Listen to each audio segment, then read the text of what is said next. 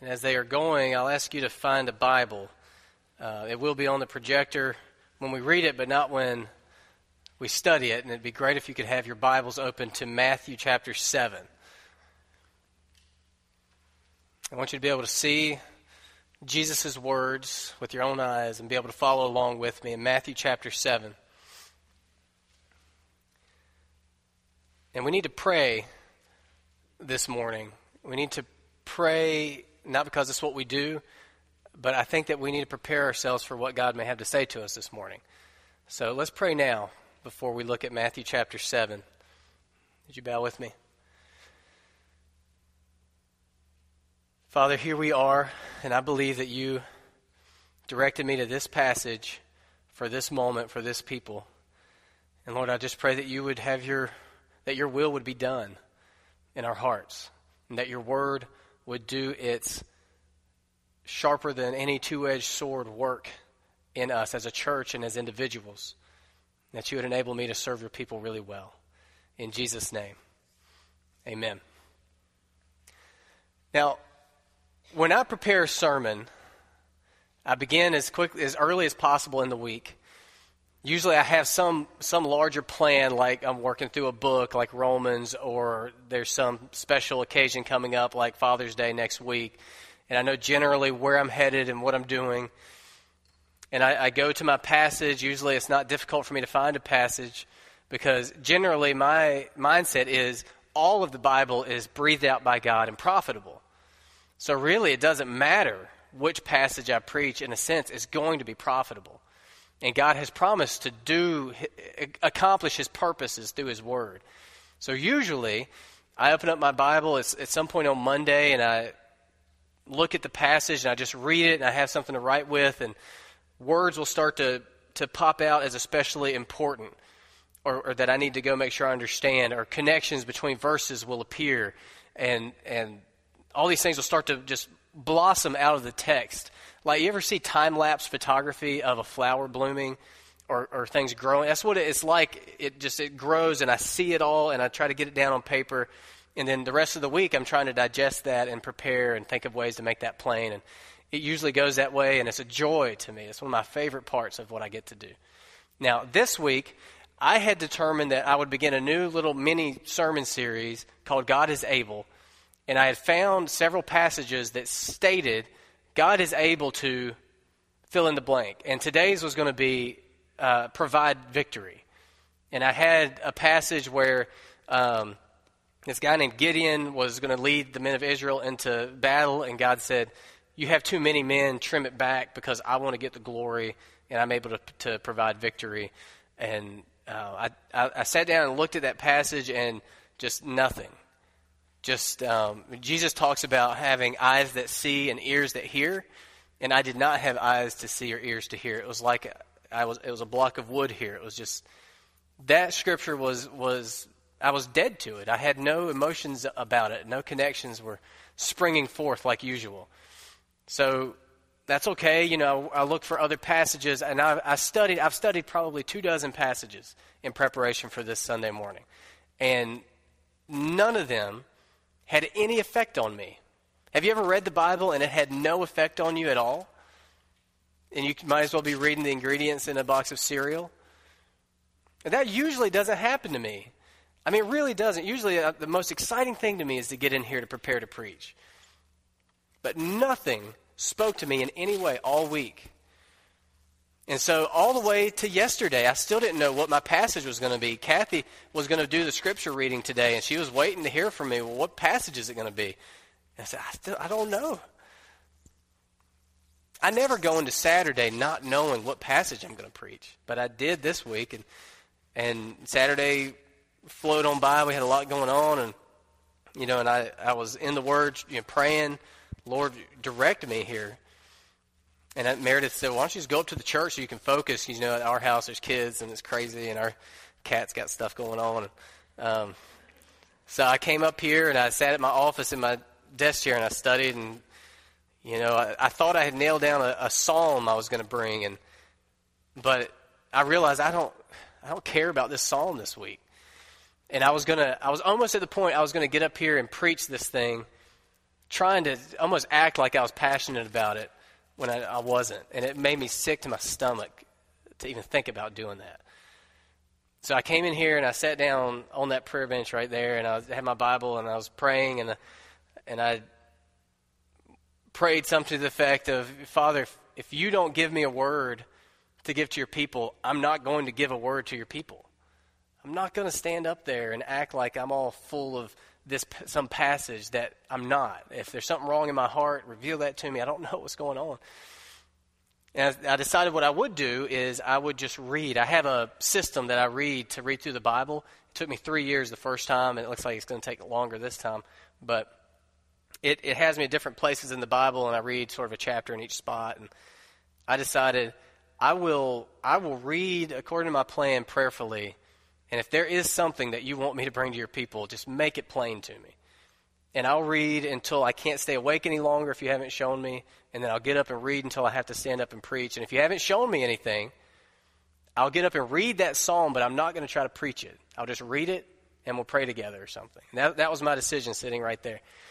And so I started to read, and I, my first one is in Genesis, and then my next one is in Job, my next one is in, is in Isaiah, and then my next reading point is in Matthew, Matthew chapter 7 and I read Matthew chapter 7, and then when I got to the passage, Matthew chapter 7, verses 21 through 23, which is our passage for today, it just felt clear to me that this is the passage for us today.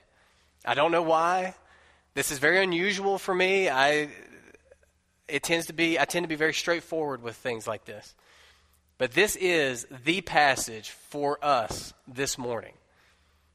As soon as my eyes hit these verses, all that stuff that I described earlier started to happen, and all these things started to grow up out of it into my mind. And so, what I have is these verses and eight really simple observations. It's not very well polished because it was 6 o'clock last night when I realized that it should be this passage. Eight observations, and then I'm going to invite you to respond to it. And I don't know what God's doing. I don't know why he wants this passage this morning, but he does. So, let's read it together. I would like for you to stand if you can, if you're able. And we'll read these verses Matthew chapter 7, verses 21 through 23. It says, Jesus speaking, he's winding down the Sermon on the Mount, his most famous discourse. He's concluding it, and this is what he says Not everyone who says to me, Lord, Lord, will enter the kingdom of heaven, but the one who does the will of the Father who is in heaven. On that day, many will say to me, Lord, Lord, did we not prophesy in your name, and cast out demons in your name, and do many mighty works in your name? And then I will declare to them, I never knew you. Depart from me, you workers of lawlessness. Thank you for standing. You may be seated. And that's the last slide that we're going to use. It'll be black through the sermon. Thank you, guys. Observation number one comes from verse 21. Not everyone who calls Jesus Lord will enter the kingdom of heaven. Verse 21, Jesus says, Not everyone who says to me, Lord, Lord, will enter the kingdom of heaven, but the one who does the will of my Father who is in heaven. He's referring to people who are saying, Lord, Lord, now. He's not yet in the future tense. He's not yet talking about that day when we'll face Jesus. He's talking about right now.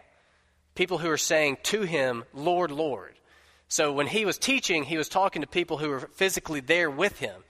So these would have been people who actually saw Jesus and were saying to him, Lord, Lord. Now, he's not here physically now.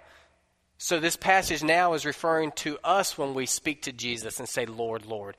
What are we doing when we speak to Jesus and say, Lord, Lord? Probably we're praying. I don't know any other time that we're addressing Jesus directly, except maybe when we're singing praise songs there will be praying people who will not enter the kingdom of heaven.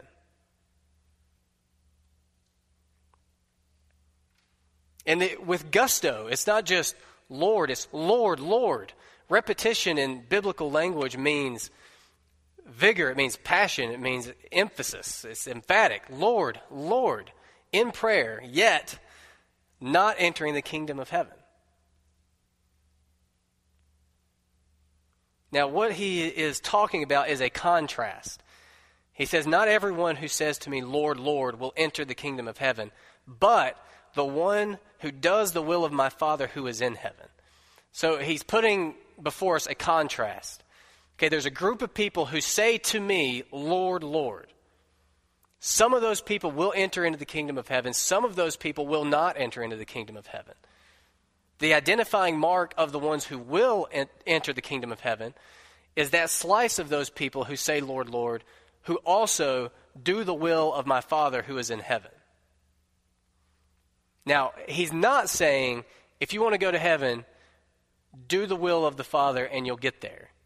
Remember, remember Romans, two years, three months of Romans. You don't work your way into heaven by doing good deeds. But being obedient to the Father is a characteristic of a Christian. And if you don't have that characteristic, you're probably not a Christian. Do you see the difference between those two things? I don't want you to get confused.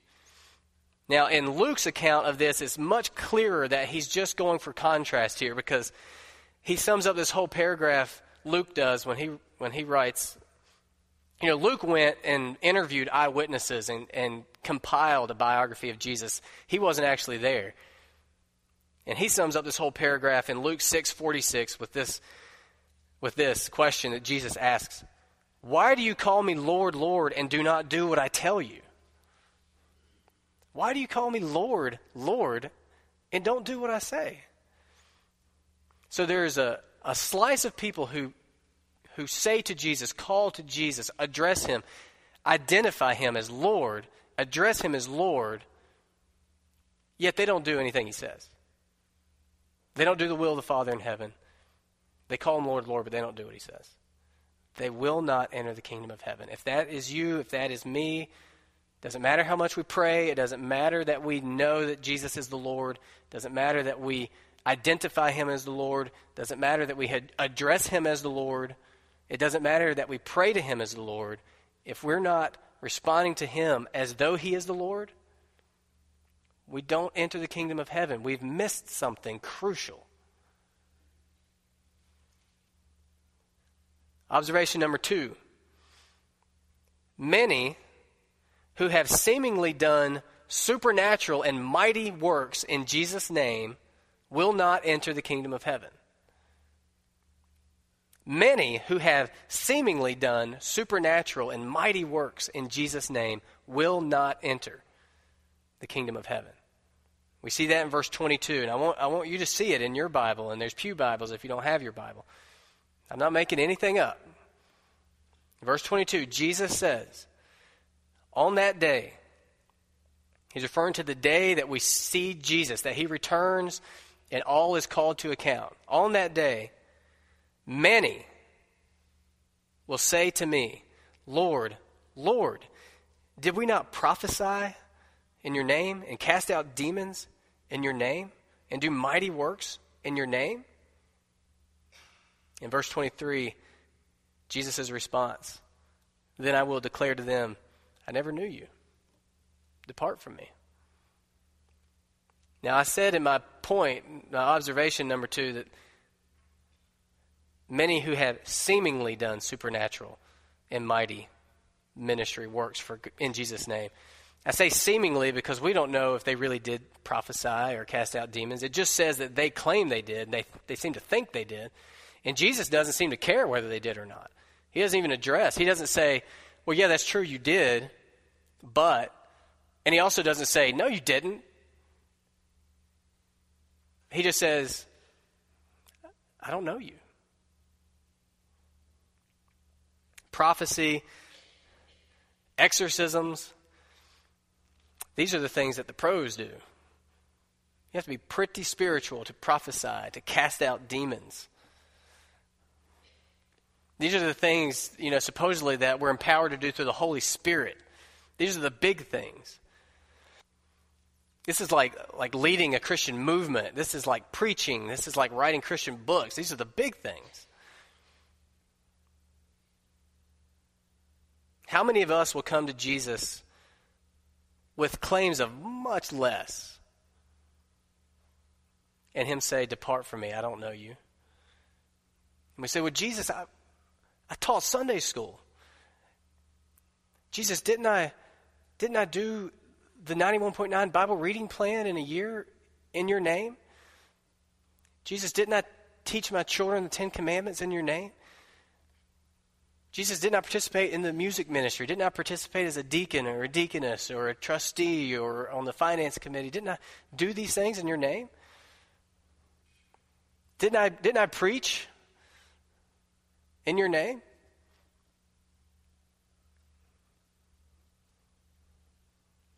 Apparently, on that day, none of that forms our basis for entering the kingdom of heaven. Apparently, it's possible to do these things and not be known by Jesus Christ. Leads me to my third observation. Entry into the kingdom hinges on Jesus' personal and intimate knowledge of you entry into the kingdom hinges on Jesus' personal and intimate knowledge of you. That's in verse 23 at the beginning. Do you see it? In your Bibles, Jesus says, And then I will declare to them, I never knew you, so depart from me, you workers of lawlessness. Now, usually you hear, You need to know Jesus. Do you know Jesus? Well, it turns out it's more important for Jesus to know us.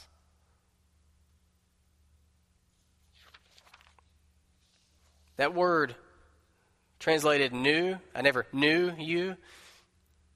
In the original language, that word brings a lot of baggage with it, and lot, it means it's a very personal, very intimate knowledge. It's the same word used uh, when they talk about Mary not having been with a man. Mary didn't know a man. It's a very personal, intimate knowledge.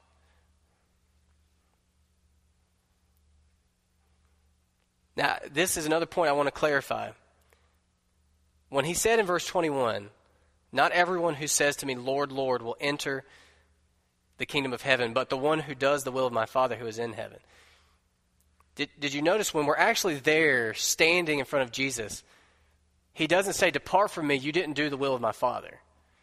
Like that, doing the will of the Father is just an identifying characteristic. That's not what earns you the right to go into heaven. Okay? What earns you the right to go into heaven is Jesus seeing you, seeing your face, and saying, Yep, I know you. You're one of mine. Come on in.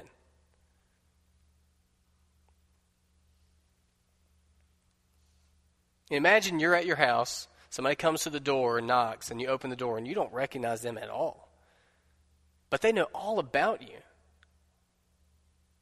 They know your name, they know what your kids look like, they know um, what you guys did for your son's birthday party last year.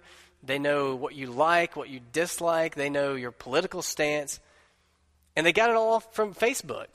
There's some obscure Facebook friend. You don't even know how you made friends with them. And they know all about you. But you don't know them. Do you let them into your house? That's sort of the scenario. It is very possible for us to know a lot about Jesus Christ without him knowing us. You may know a lot. You may know your Bible better than I know my Bible. But Satan and the demons know the Bible. Satan and the demons know who Christ is. That doesn't mean anything. What means something is does Jesus know you as one of his? Fourth observation Jesus suggests that there will be more people who call him Lord and do seemingly mighty ministry in his name who are not admitted than those who do the will of the Father and are known by Jesus and are admitted. He suggests that there are more who are going to show up and look at him and, and he's going to say, Depart from me, I don't know you, than there will be who show up and he says, Yes, you're one of mine. Now, I say suggests because he doesn't come out and say that, and I don't want to go too far, but I think it's certainly suggested. It's suggested, for one, just by the word many in verse 22. Many of the most prominent ministers, the most public ministers, he's going to say, I don't know you. But it's suggested further up. If you look at verses 13 and 14, where he says, Enter by the narrow gate, for the gate is wide and the way is easy that leads to destruction. And those who enter by it are many. For the gate is narrow and the way is hard that leads to life, and those who find it are few. So there's one way, and this way is wide and broad, and there's many people living this way. And then there's another way, and this way is narrow and hard, and there are few who enter that way.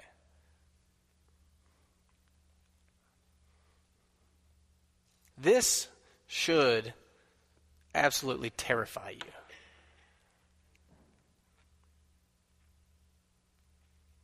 And you say, well, Matt, you're just trying to play on my emotions. Have I ever tried to play on your emotions? I'm not even emotional. I don't try to play on your emotions, but this is what Jesus has said. And it should absolutely terrify us. It should stop us dead in our tracks. It should make us take this seriously.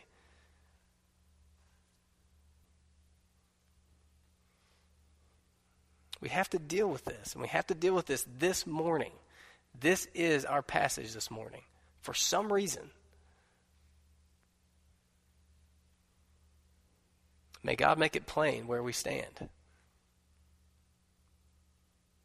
Observation number five. Those who are turned away will find out in front of Jesus. Those who are turned away from the kingdom of heaven will find out in front of Jesus. And I get that at the beginning of verse 22 and at the beginning of verse 23. In verse 22, he says, On that day, many will say to me, directly to me. In 23, and then I will declare to them. This is an, an exchange directly between us and Jesus Christ. These hordes of frantic people saying, Lord, Lord, look at my record. They're standing right in front of Jesus Christ. See, right now, Jesus speaks through the Bible. The Holy Spirit enlivens it. He'll speak through preachers and teachers, but on that day, it'll be His voice, it'll be His face. You see, it's easy to brush this aside now because it's just Matt talking to you. On that day, it will be Jesus talking to you. You can ignore these realities now. You can ignore them for a little while. I don't know how long. Cannot ignore them on that day.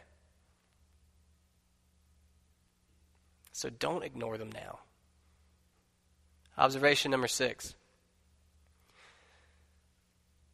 Those who are forbidden entrance into the kingdom will find that they already knew it.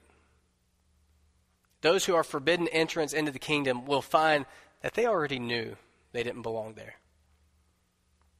Let me show you where I get this. This is in verse 23. Jesus says, And then I will declare to them, I never knew you. That word declare. That word declare is only translated declare here in this verse. Everywhere else that word is used is translated confess.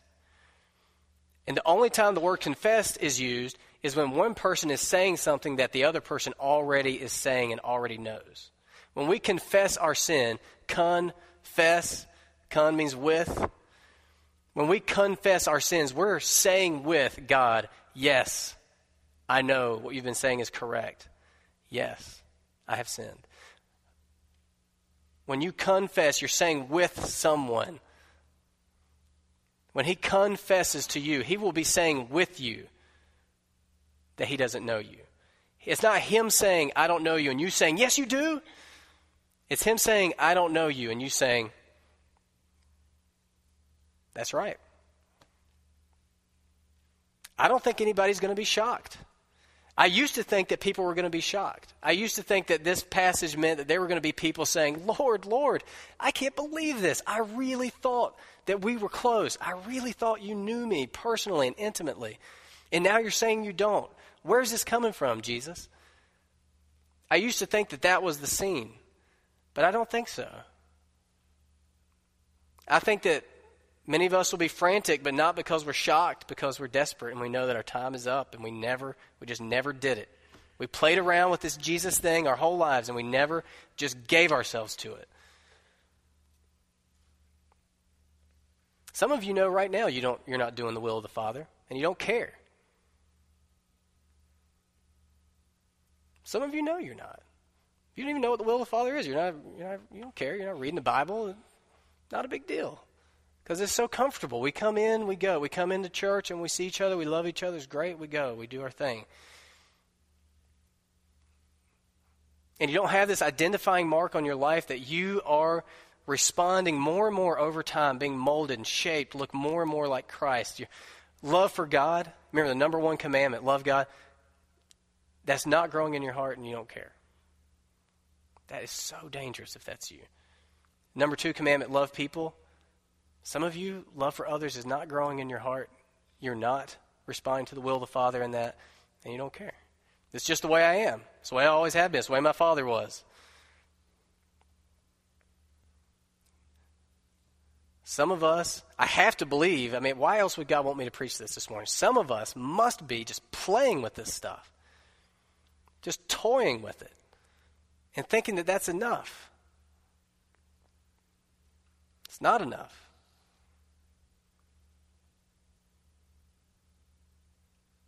Observation number seven. I think I said I had eight. I only have seven. There will be no more mercy or grace at that point. God is merciful, God is gracious. But at that point comes the period. At that point, it ends. Right now, we are lavished with mercy and grace in Christ. But look back at verse 23. And then I will declare to them, I never knew you. And he doesn't say, but here's one last chance. Do this now. Come to me now. You've ignored me your whole life. You, you've heard the gospel 15 billion times in 15 billion different ways. You've ignored it every time. Here's one last chance. If you will let me, I will cleanse you of all your sins. If you will just trust me, if you will just trust me as your Lord and Savior and give your life to me, I will take care of everything. And you can come be with me. It's not what he's going to say. He's going to say, Depart. Depart is splitting paths. I never knew you. Now, what that means is, then is not the time to repent and to seriously give yourself over to Christ. What that means is, now is the time to repent and seriously give yourself to Jesus Christ. Now. So I restructured the whole order of our service because it's just not what I thought it was going to be this morning. What it's going to be instead is I'm inviting you now to respond to this. Even if you don't fully understand it, even if you're just you're not sure, if you feel that maybe you should respond, you should respond. What's at stake is too important for you to wait until after lunch. So we're going to sing just as I am, old school classic altar call song. And we're going to have an altar call, and I'm going to stand right here. And if you need to deal with something, come talk to me. And if I'm already talking to somebody else, just sit, just wait. Okay? And you might think, oh, you're just emotionally manipulating me, and you're trying to do an altar call to make yourself feel good. I never do altar calls, ever. Because I don't want you making emotional decisions. But now's the time to deal with this even if you don't understand what it is God's trying to do. I'll pray. I don't understand what God's trying to do, and I'll pray with it with you here and now while we sing our closing hymn.